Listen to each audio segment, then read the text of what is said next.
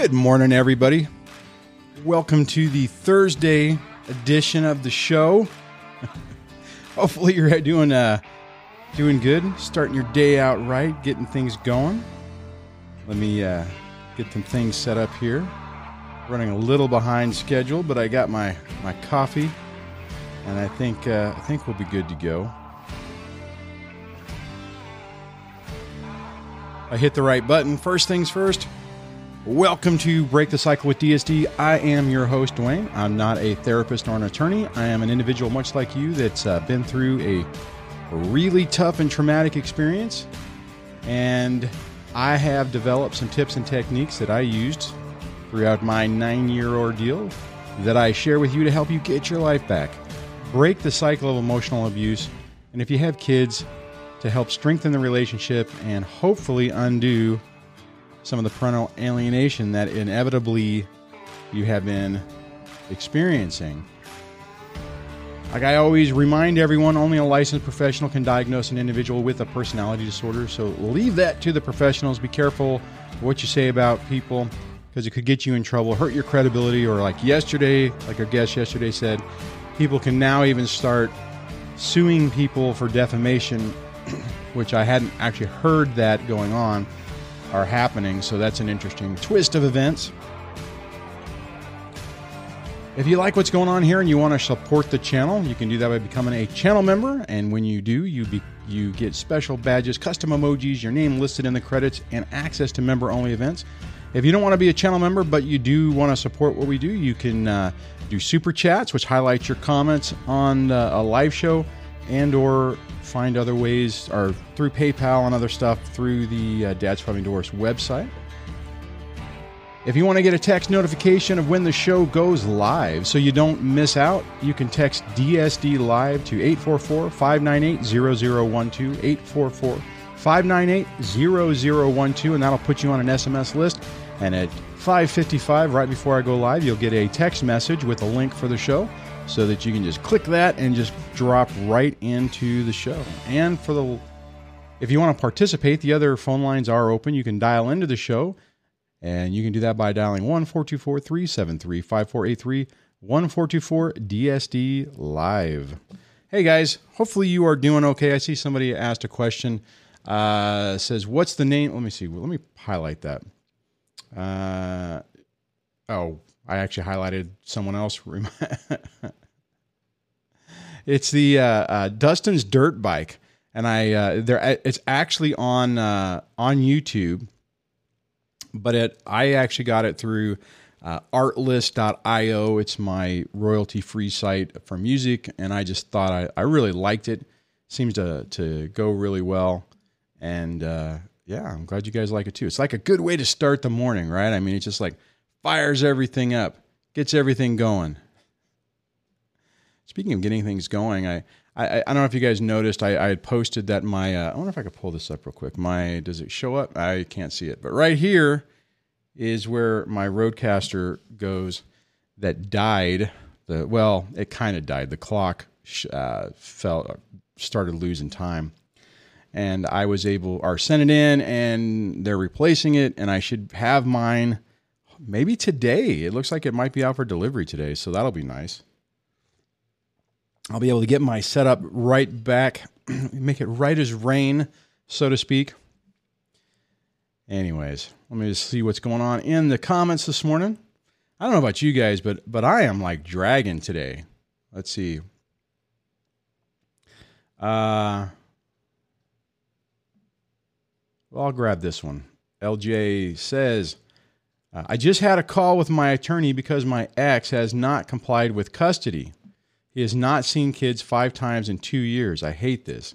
Is it better for the kids don't see a narc? The kids cry over him and ask. Okay, that's a really great question, and it's nuanced.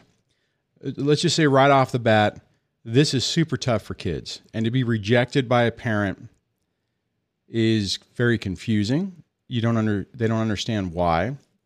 They take it very personally, hence the reason why they're asking and crying.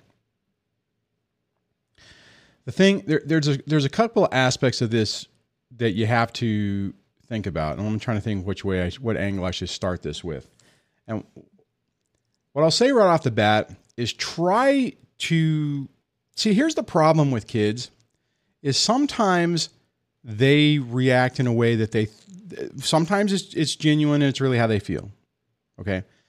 Sometimes it's because they think that's the way you want to react, not that the way you want them to react. And it's really tough, right? It's really tough to really drill through sometimes to figure out what's genuinely happening with your child as opposed to what they think they're supposed to do, what they, you know, either what they think the other parent's supposed to wants them to do, what you want them to do. So I would be cautious of how you respond, right? I mean, because if you give them extra, if they equate that to where, oh, well, and like in your situation, you said him. Okay. So if they're saying that if they're thinking that, okay, well, if I get upset, then mommy gives me more love and I get more attention, and they start equating that to that, that can start a bad trend. So I would, you know, acknowledge their pain and then try to move away from it as quickly as possible, you know. The other aspect of this, well, I'll stay on this part of it. I know some people don't like therapists and that whole thing. I have changed over the last 9 years, I have absolutely changed my mind on this. Depending on what age your kids are, I'm not sure because you didn't put that in there, LJ. What I would say is when it's appropriate, I would try to get your kids into some therapy to help them work through that, because you do not want, or none of us want our kids to take that trauma into adulthood and then have to repeat the same thing we're going through, because in their mind, they never got the love from their father. So they're trying to replicate that so they can prove that this surrogate person who is their, who in their mind is their child, not their child, is their parent. And inevitably that is a train wreck. It's like when, I mean, I can look at my situation. I mean, that I know now that that's exactly what I was doing. And the result of that is I repeated exactly what happened in childhood with me. And now my kids are going through the same thing. Now I'm working very diligently to try to break that, to try to give the kids the skills and the awareness and the self-worth and the boundaries so that they do not repeat that. The last part of this that I just want to say, and I see this a lot, actually I haven't seen this in a while, but the first few years of this channel, I would see this a lot. You said they're four. Okay, I see you say they're 4 and 7. And so 7, 4 is probably might be too young. 7 could be an appropriate age to consider therapy. Anyways, my point is that I've seen a lot of people who get into this situation and they're angry, and they go back to court for primarily, a lot of times what happens is it's like, you know, the ex is supposed to see the kids. They never see the kids. You know, like maybe they got 50-50, or maybe it's standard visitation. Maybe it's the standard, you know, every other weekend, and the person never comes around, and you're angry and you're like, you know what, this is messed up. If they're not going to see the kids, I need more child support. And then they go back to court, and to almost to a T, they always regret it, because the first thing that a abusive person, a narcissistic person does is they turn around, they spin it, they blame it on the other person, saying, well, I don't see the kids because the ex is alienating the kids. They're a horrible person. I'm just trying to get on with my life. I'm trying to make my peace with it. Now this is happening. And then they typically what happens is then they go for more time, which then goes to your original question. I'll pop this back up on the screen. Is it better the kids don't see a narc? In my opinion, yes, it's better that they do not see a narcissistic parent. So in my mind, and I don't have this, this isn't what happened to me, but in my mind, if you have a person who is not inserting themselves in the kid's life or does it very rarely. In a lot of ways, it's a blessing. It's hard on the kids because they're dealing with that trauma and that abandonment. However, you having less interaction of a person who's basically going to try to burn your environment to the ground is a positive thing. Hopefully that helps and answers that question. I do want to recognize, I wonder if I can pull this up over here. A new member, MFA, has become a new member to the channel. So welcome and thank you for that. Make sure if you are on the Discord that you link your Discord account to your YouTube account, and it'll automatically give you permissions to the member-only area in the DSD Discord. So I wonder if that'll... Yeah, there it goes. Okay.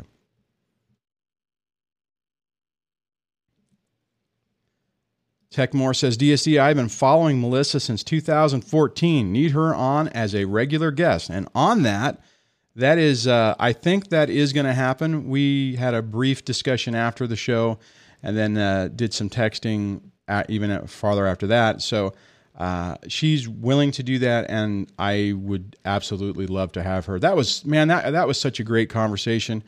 If anybody who is watching this right now didn't see that or doesn't know what Techmore is talking about, yesterday we had Melissa Isaac from the Isaac Law Firm out of Montgomery, Alabama, who is a father's rights or a men's focused channel, a men's focused attorney.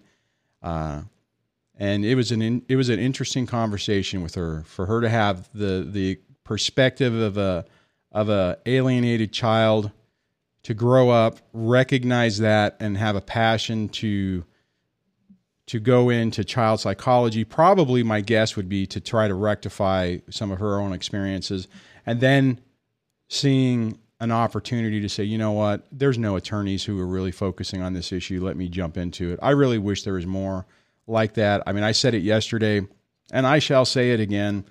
I would have loved to have had her as my attorney. I know some of the stuff, we didn't really talk about it too much. My ears clogged up on the left. It's uncomfortable. For anyone watching the video and saw me do the ear popping yawn. Anyways, but I would have absolutely loved to have had her as my attorney.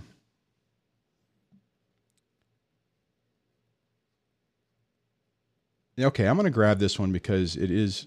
Because Boyd says, nope, kids need both parents. I agree with you. I agree. However, if one of the parents is Caspering out and is spending all their time someplace else, don't go chasing them. If they're in the life and they're going to show up, great. If they are going to go and do other things and ignore their children and not be a part of it, pushing that button is I've seen it time and time again. It turns into a freaking train wreck. And I agree with you, Boyd, but what typically happens is like that person who has been looking away from their kids and the ex freaking turns back around and focuses every ounce of their energy on that situation. They ramp up parental alienation to a T, and most of the time it sends the kids into a tailspin, because the emotional manipulation that's happening towards them is just turned on to 1,000, and then the kids basically start saying, well, it's because of you. You've done this, you've done that, and it turns everything into a train wreck. I had a piece of advice from a friend of mine that I worked with, and I didn't understand it at the time because I was so angry about this. I was kind of in that mindset. I was in that mindset that things needed to be fair and they needed, yada, yada, especially with the money aspect of it, because I was just getting brutalized. And I was talking to this buddy of mine at work, and he had full custody. It was completely opposite. He had full custody of his kids. The ex was not paying attention to the kids at all, was living with her new boyfriend, and would barely come over and see the kids, would barely engage. And And I was like, man, that is so messed up. I mean, if she's supposed to have 50-50 and she doesn't have, I mean, it's more like, you know, 99's, you know, one, you know, you're paying too much. You need to, you know, you need to hold her accountable or whatever. And he's like, brother, here's the deal. I'm paying to keep her away. Every time she comes around, she messes with the kids, screws with their heads. It sends everything off the deep end. And I have to spend weeks trying to undo the damage that she's done. And to be perfectly honest, even when he said it to me, I didn't get it. I'm like, that is no, you should force the issue, man. And, I can look back on it now, and that guy was spot on right. He's like, man, if I go back for that, she's going to turn around and like that. Just what I said is what he said to me would happen. And I've seen it to a T. The sad part is, Boyd, is you are absolutely right. The kids do need both parents, but sometimes they just don't show up. But I appreciate you saying that, because I mean, I don't want my message to be skewed or not clear. Oh, speaking of guests, going back to the Melissa thing, it appears as though an actual special thanks to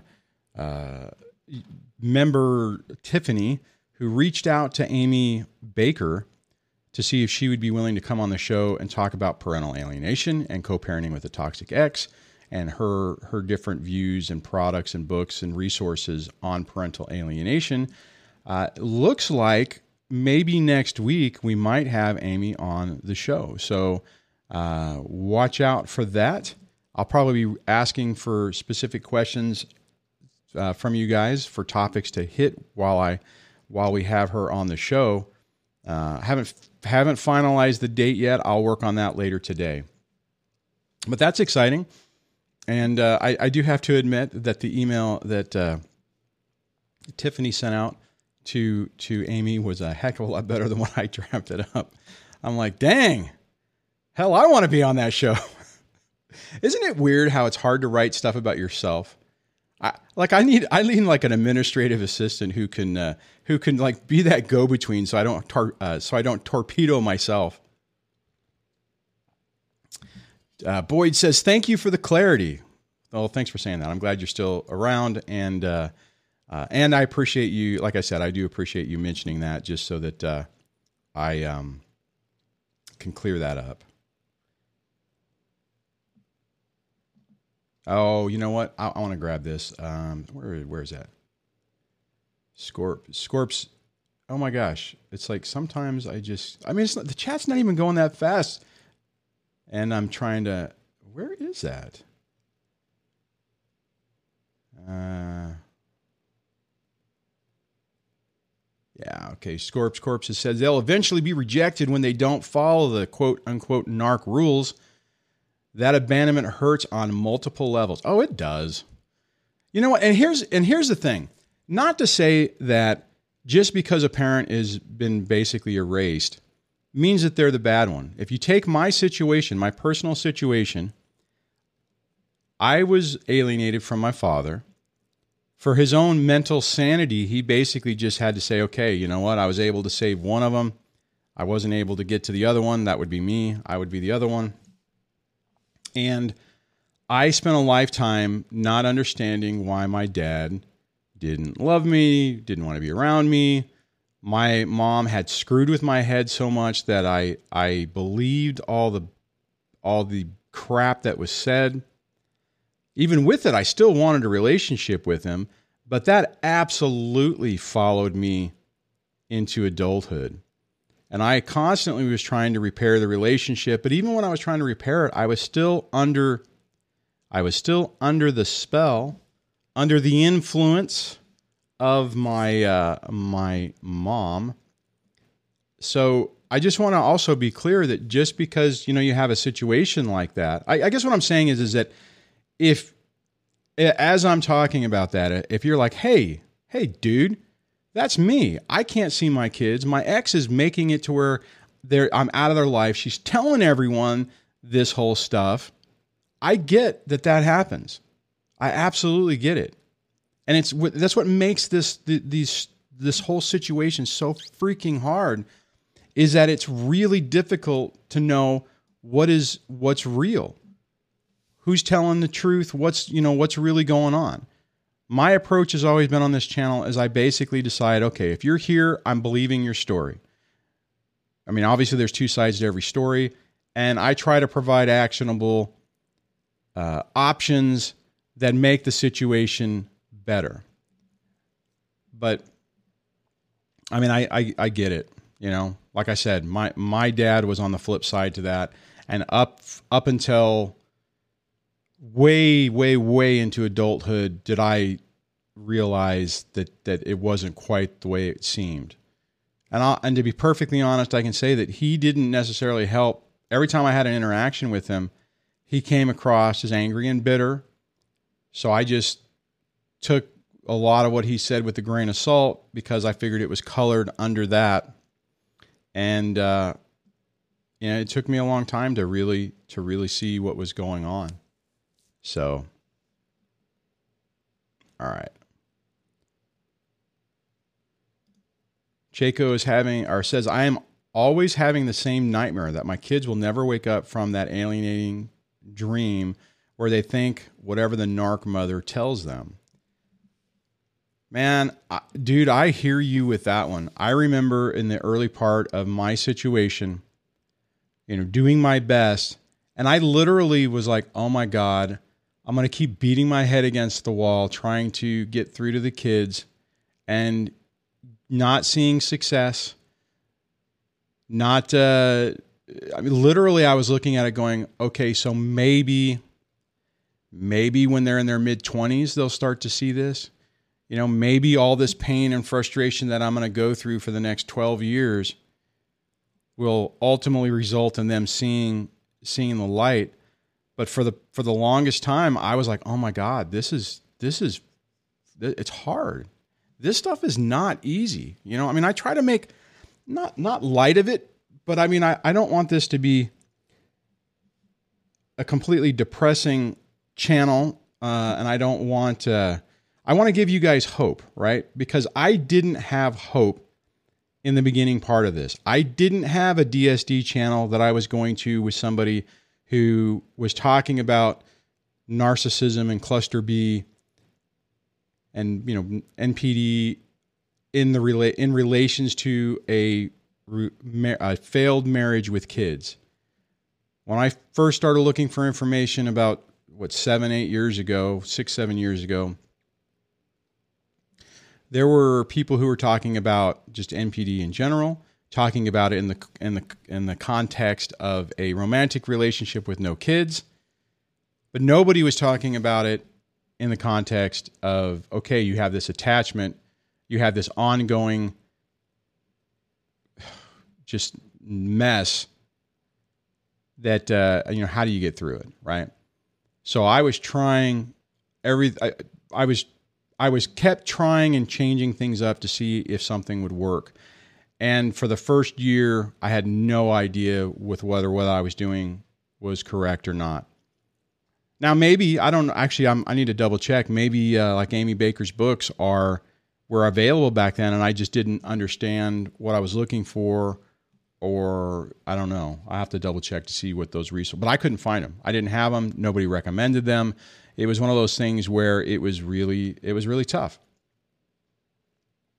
So again, I mean, that's the whole purpose of this, is to try to share with you guys saying, look, this stuff worked. When I give you guys the steps that I used, I ultimately started seeing results after a bit of time. It took basically patterning a new behavior for me to try to demonstrate to the kids that I was not what I was being portrayed to be. And I mean, now they get it, right? Now there's enough distance from it. But I'll tell you, at the beginning, they were, you know, you're this way, you know, you're an angry, bitter person, and you yell at us, and, you know, you're stressed out all the time. And, you know, and a lot of that was true. But I had to demonstrate by my own actions that was not the person I was at. Now, you know, now I can have like a conversation, especially like with my 21-year-old, and say, look, you know, I was under so much stress. I was always on edge. I was always super tense that it was just one of those things where I wasn't able to, you know, calm myself down. Now I try to keep my environment as mellow as possible. So it takes a lot to get me going. Although I will say somebody at work did something the other day that, that gave me a flashbacks to my old self. Anyways, I think I have a caller. So area code doesn't say what it, oh no, it's screening in right now. So, all right, let me click the right buttons. I think it might be Tina. Hello and welcome to the show.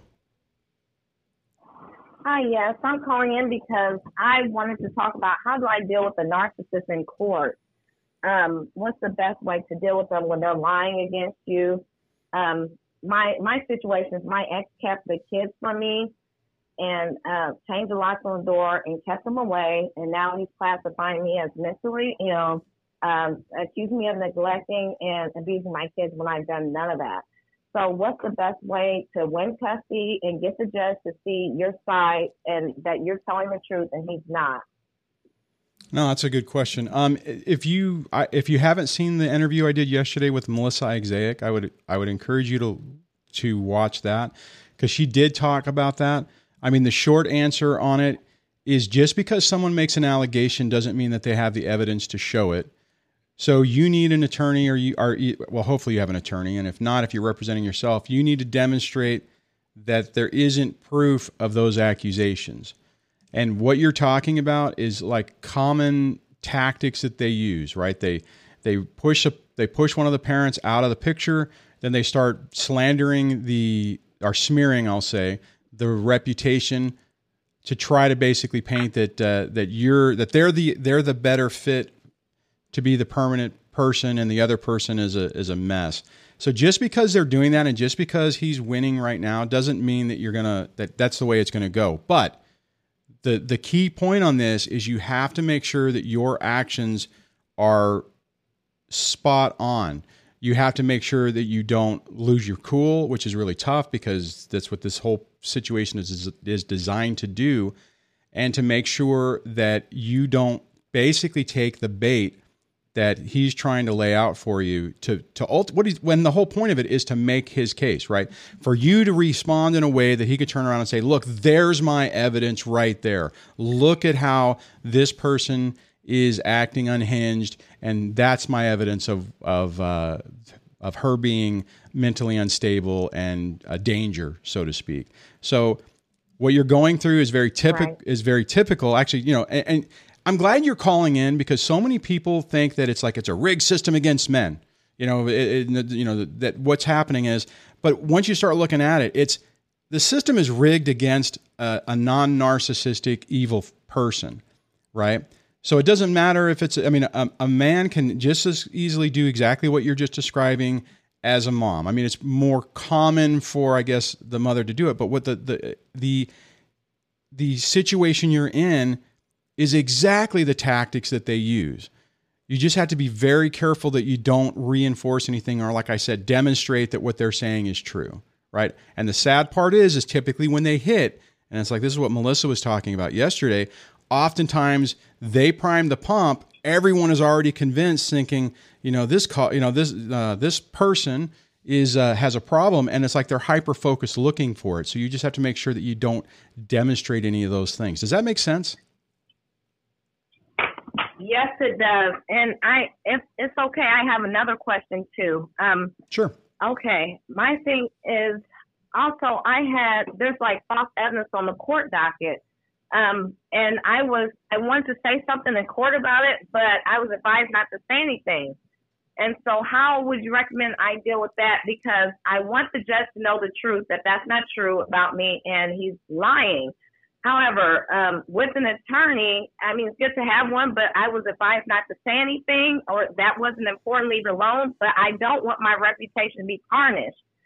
So should I just keep the attorney for a couple, I don't know, maybe a month or so until, because like in court, you build up your time to have time with the kids. I'm just now having time with the kids alone.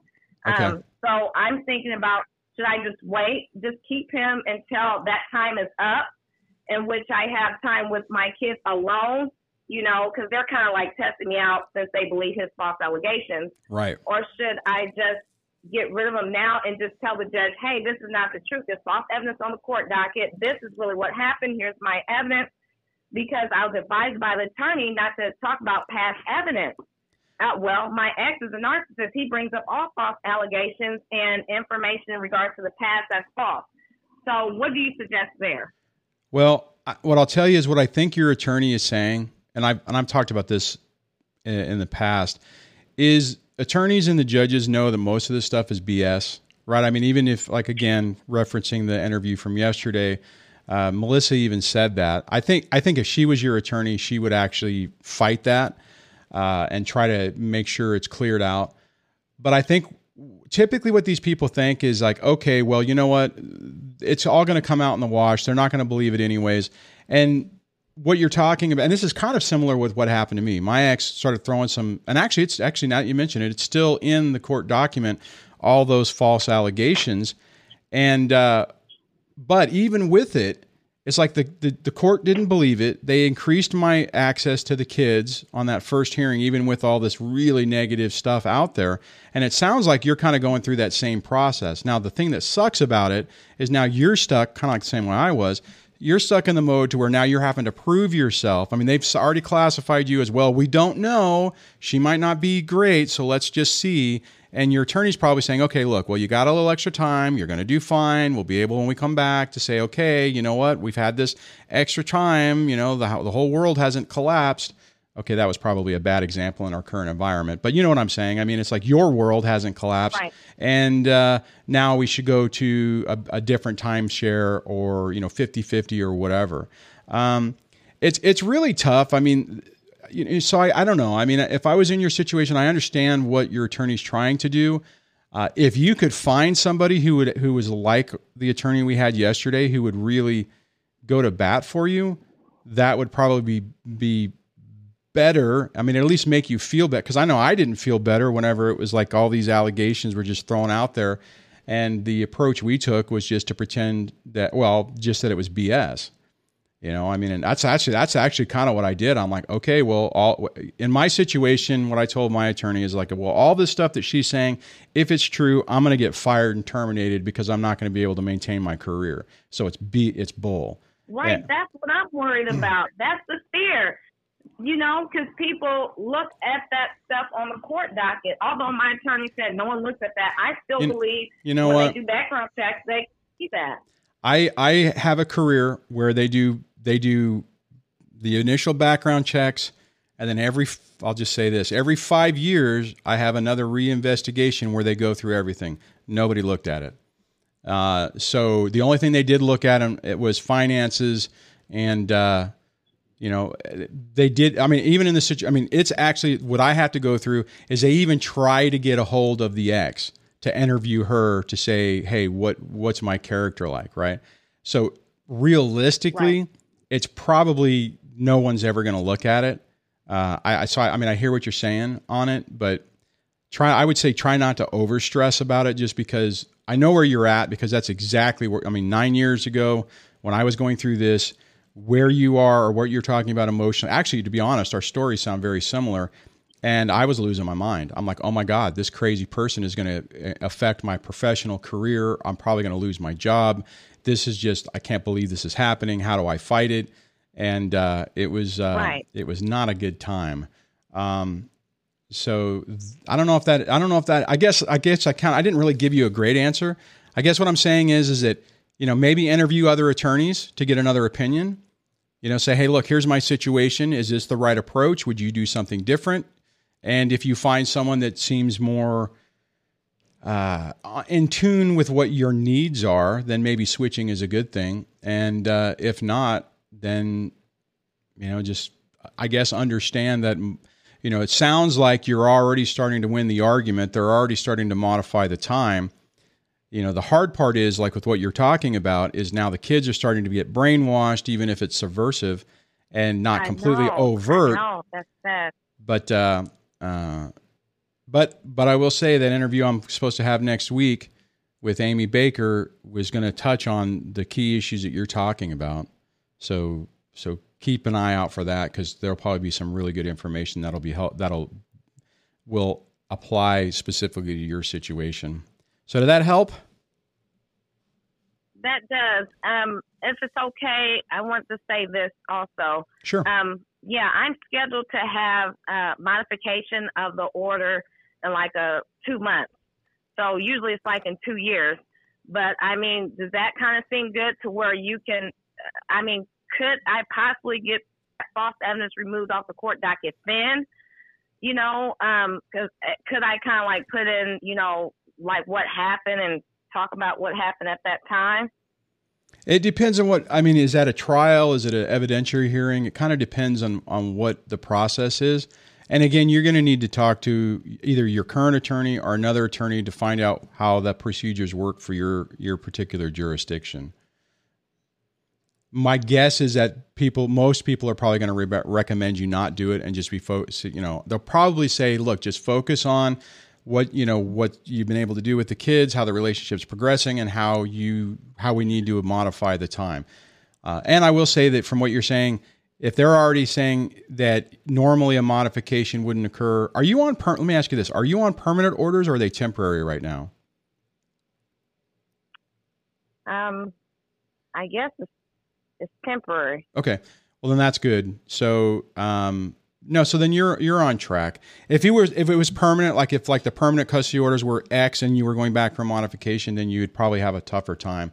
But right now, typically you're kind of following the standard pattern of how this works. One parent monopolizes time with the kids, disparages the other parent. The court errs on the side of caution, saying, you know, okay, well, this person, you know, is saying that this is going on, so we're gonna go through this process to see what's happening.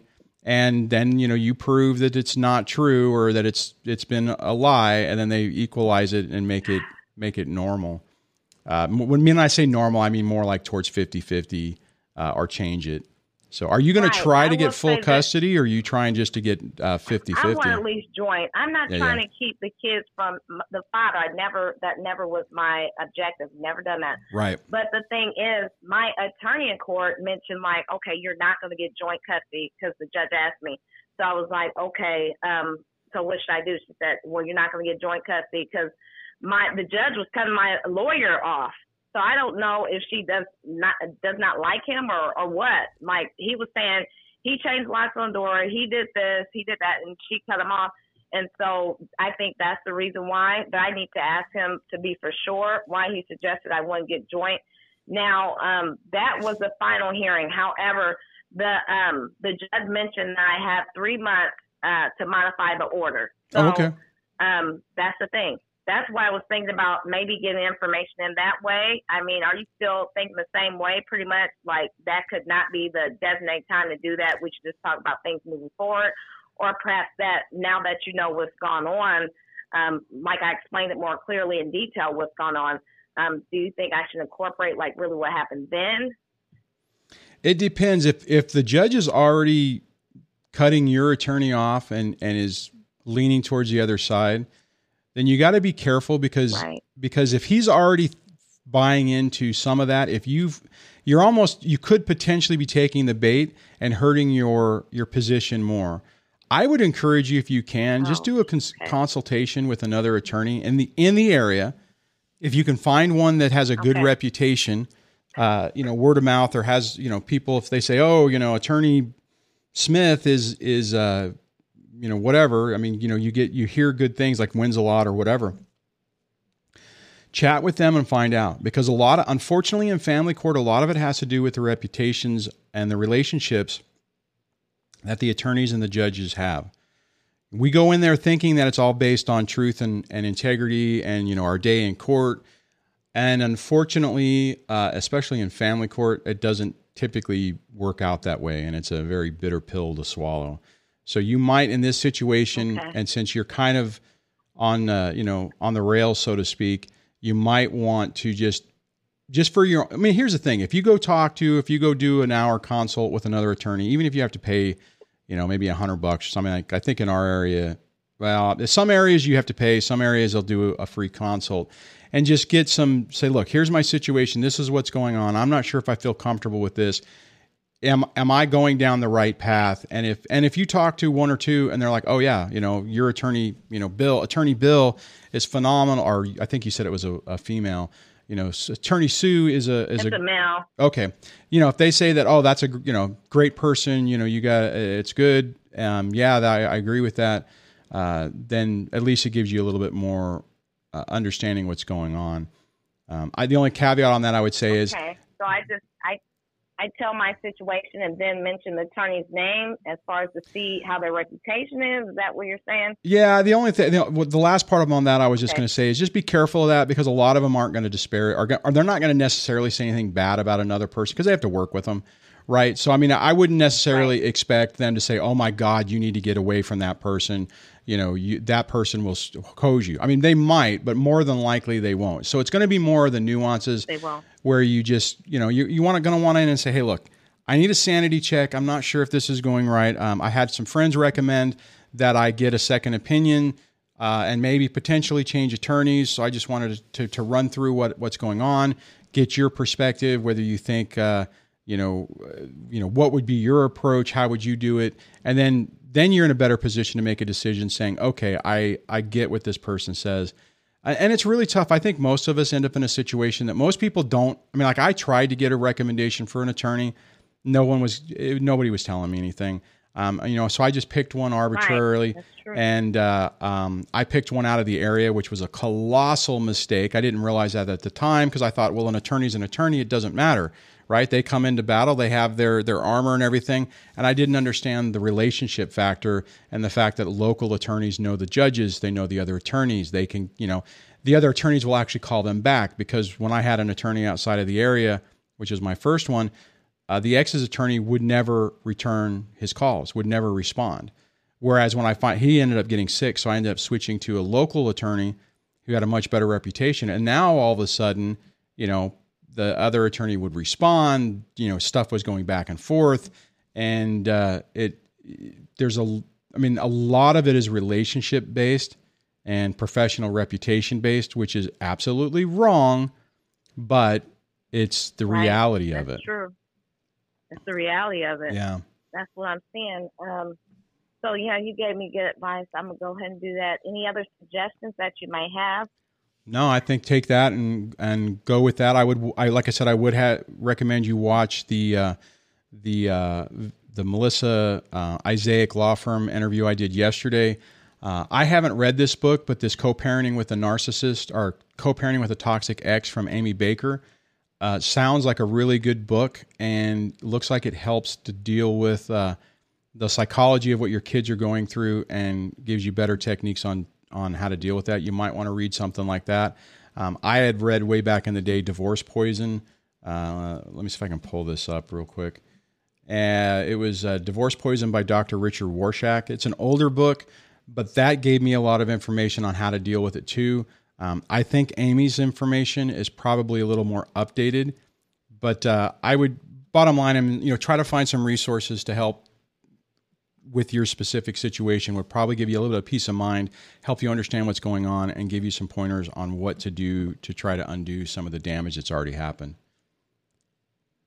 That's what I need to do, because I also filed, and I don't know if I did the right thing or not, but I did. I filed to vacate an order because I was thinking about actually getting rid of the attorney, because like what you were saying, when I saw that false evidence on the court docket, I got shook. I got afraid, because I'm like, okay, like how you said, this is not true about me. This could mess up my reputation. This could potentially mess up other things that's very important to me.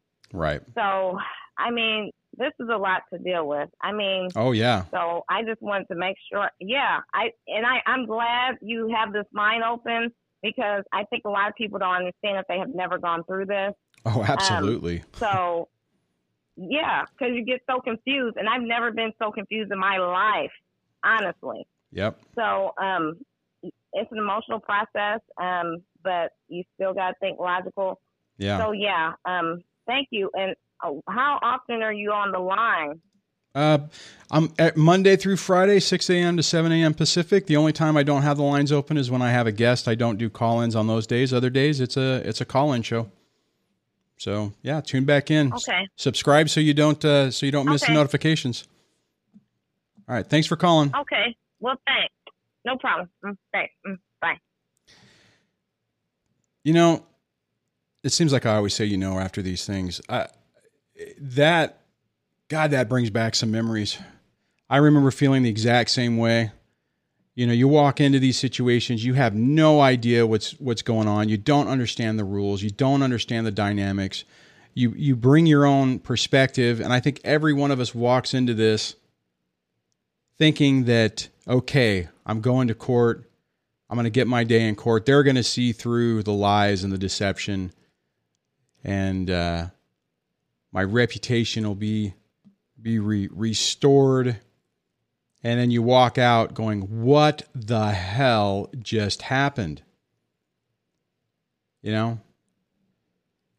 So, I mean, the only good part about when I remember walking into mine thinking, if I don't get 50-50, I'm screwed on the first initial temporary hearing.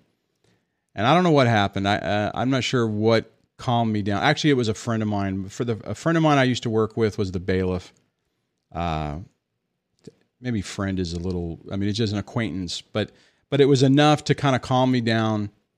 And when I got harpooned that first day,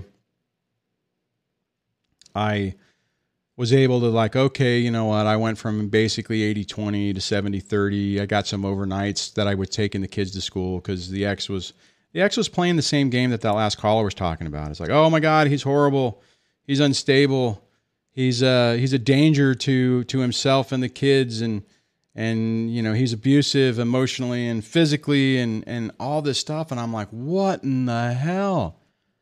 You know, I remember thinking, oh my God, I'm being accused of all this. It's like, you know, I didn't done any of these things. It's like, oh, holy crap. And, you know, and I was worried about the reinvestigation I have to go through.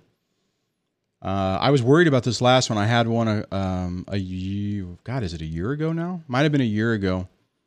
And because of just the way things are, it actually got pushed from 5 years to 6 years. And I was worried, and they crawled through my past with a fine-tooth comb. The only thing that was really pleasant is whenever, you know, because they have to talk to me, they have to talk to a couple of different friends, they go talk to my neighbors. It's not a fun experience.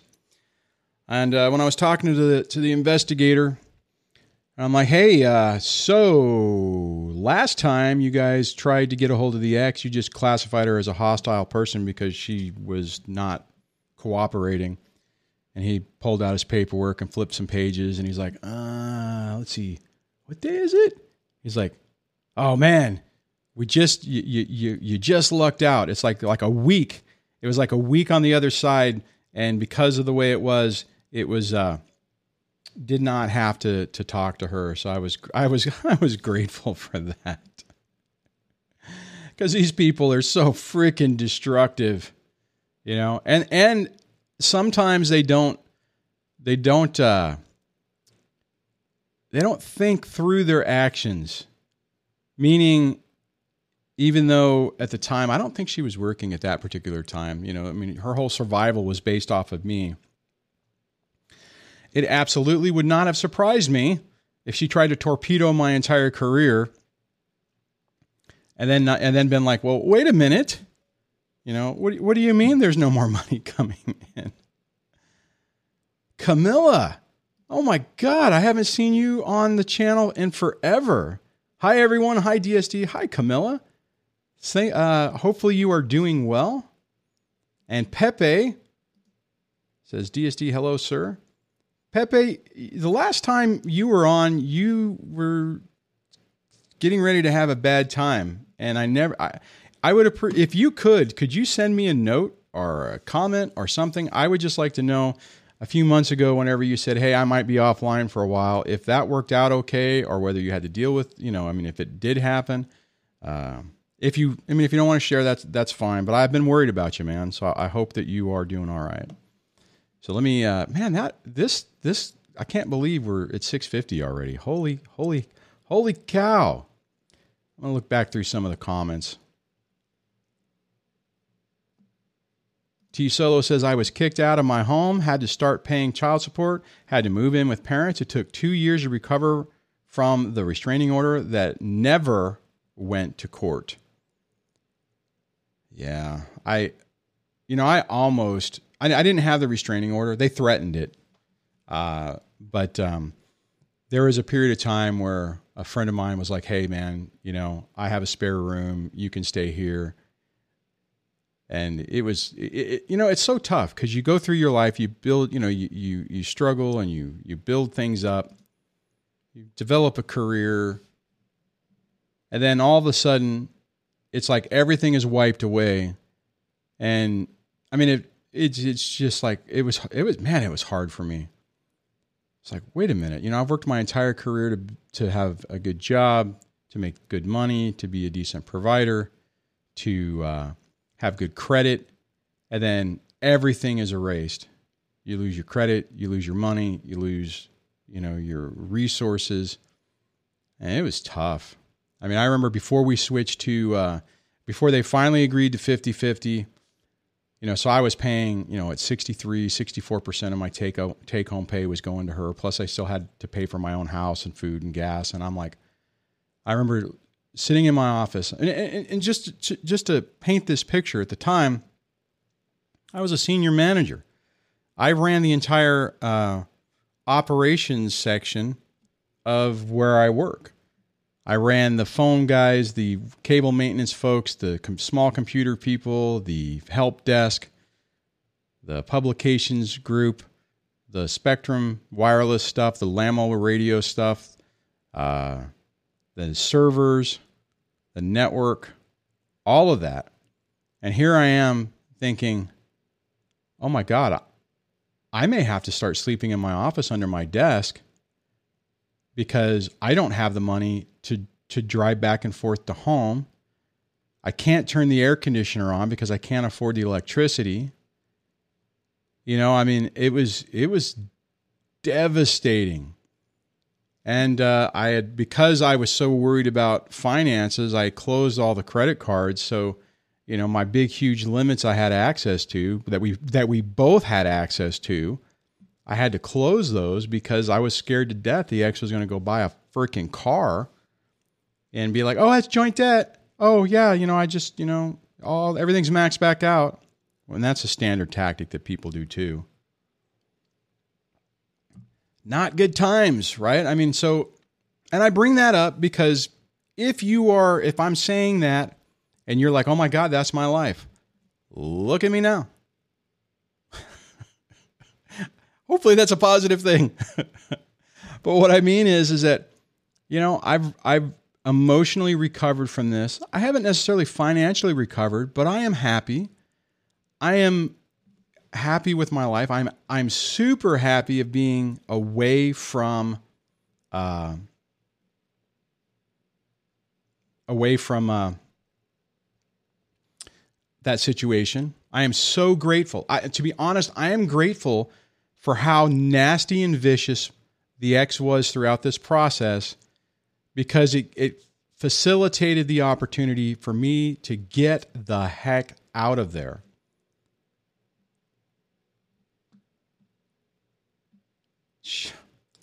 All right. Pepe says, and this is what I was afraid you were going to say. So I was arrested and put in jail for 48 hours because I was on leave from my job due to COVID and was behind on child support and couldn't pay the arrears. See, this is so...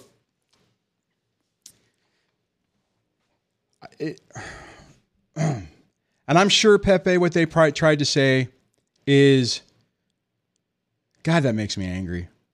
They probably tried to say, well, you just, you intentionally got on there. You could be working. And they're like, well, I guess we'll just throw him in jail for a few days because, no one wants to be in jail. Damn it, Pepe. I'm sorry, man. I was worried about that. I hope you're keeping your head up through all of that. Ugh. Whoops. I hit another comment, which I didn't Did I do that on purpose? How did I even do that? I don't even know how that happened. I'm going to pop that off because I wasn't expecting that. Man, God dang it. That threw me for a loop. Oh, good. Because I'm good now. Judge was wondering why someone that wasn't late before with zero criminal history was in jail. See, there's too much damn power, you know? Okay. And I know we're running out of time. So this is what I want to say, because I know for me, like reading this and dealing with this would have sent me into a tailspin 8 or 9 years, 8 or 9 years ago.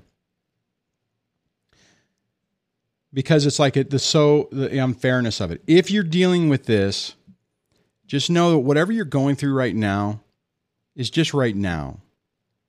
You know, we can all get through this, overcome it. Just don't let it destroy you. That's what they're trying to do. They're trying to break you. They're trying to prove to you, like, I have power over you. You know, I have control. You can't get away from me. Well, the reality is, as soon as the 18 years is over and family court's done, there's not a whole hell of a lot they can do to you. Now, the reality is if you're in arrears, the state is still going to come after you. The state is still going to harass you. But Pepe, that has been I don't really worry about, I'm kind of to the point now that, I like this. You say, DSD, it's a life lesson. I'm an optimistic person. That's kind of where I'm at now. I'm like, you know what? Whatever happens, I'm just going to roll with it. But I was so scared to death. Like talking about before about, you know, worrying about my career. I'm like, oh my God, I'm going to lose my job because of this psycho. And then I'm going to be in arrears. And then they're going to throw me into jail. And then my whole, you know, and then it's like that catastrophic thinking just started taking over. I mean, I don't want to end up in that situation, and I'm going to work as hard as I can to make sure. I mean, I got 3 years, a little less than 3 years left, 3 years left. The only thing I have left is alimony. And I fully understand that if I fall behind on alimony, I could probably still end up in jail, but, it'll be a little bit different than with, child support. Cause then if my understanding, and I could be wrong, is that once the kids are done, then that other money is a civil matter, and it's, you know, a completely different thing. So, well, Pepe, I'm frustrated for you. Your optimism is actually calming me down. So I appreciate that. So thank you for sharing with that. Let me see what else is going on in the comments. Cause we're running out of time.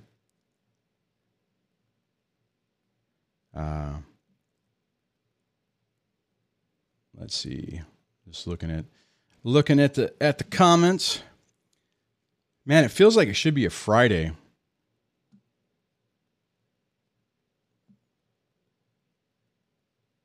Oh man. Cammy says well, I tried to click it. Said screw child support. I haven't been able to pay it yet. Hopefully I can make a comeback.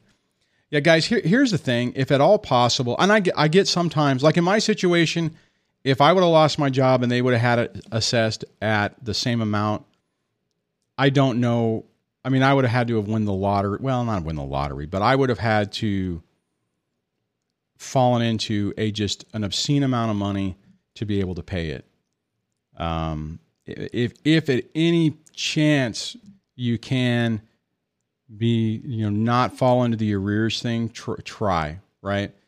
Don't even play games if you, cause I did that a couple of times, and it made my life more complicated. I mean, it felt good at the time to have a little bit of payback, but, ultimately it wasn't really worth it. So on that, I'm going to try to do this before the last few seconds. Thank you guys for hanging out with me. I appreciate the caller having the courage to call in and share their story and ask the questions. If you're new to the channel, make sure you subscribe. Ring the bell notification so that YouTube will hopefully tell you what's going on, or even sign up for the SMS notification so that you don't miss a show. Now, I do want to recognize the channel members, and the list has been updated. Not for the people who became members today. Thank you so much. Your support, even at the lowest level, all adds up and helps. Keeps the lights on, keeps things going, pays for, because there's reoccurring costs for all this stuff. And I appreciate all your support. Have a great rest of your day, and I'll be back here tomorrow.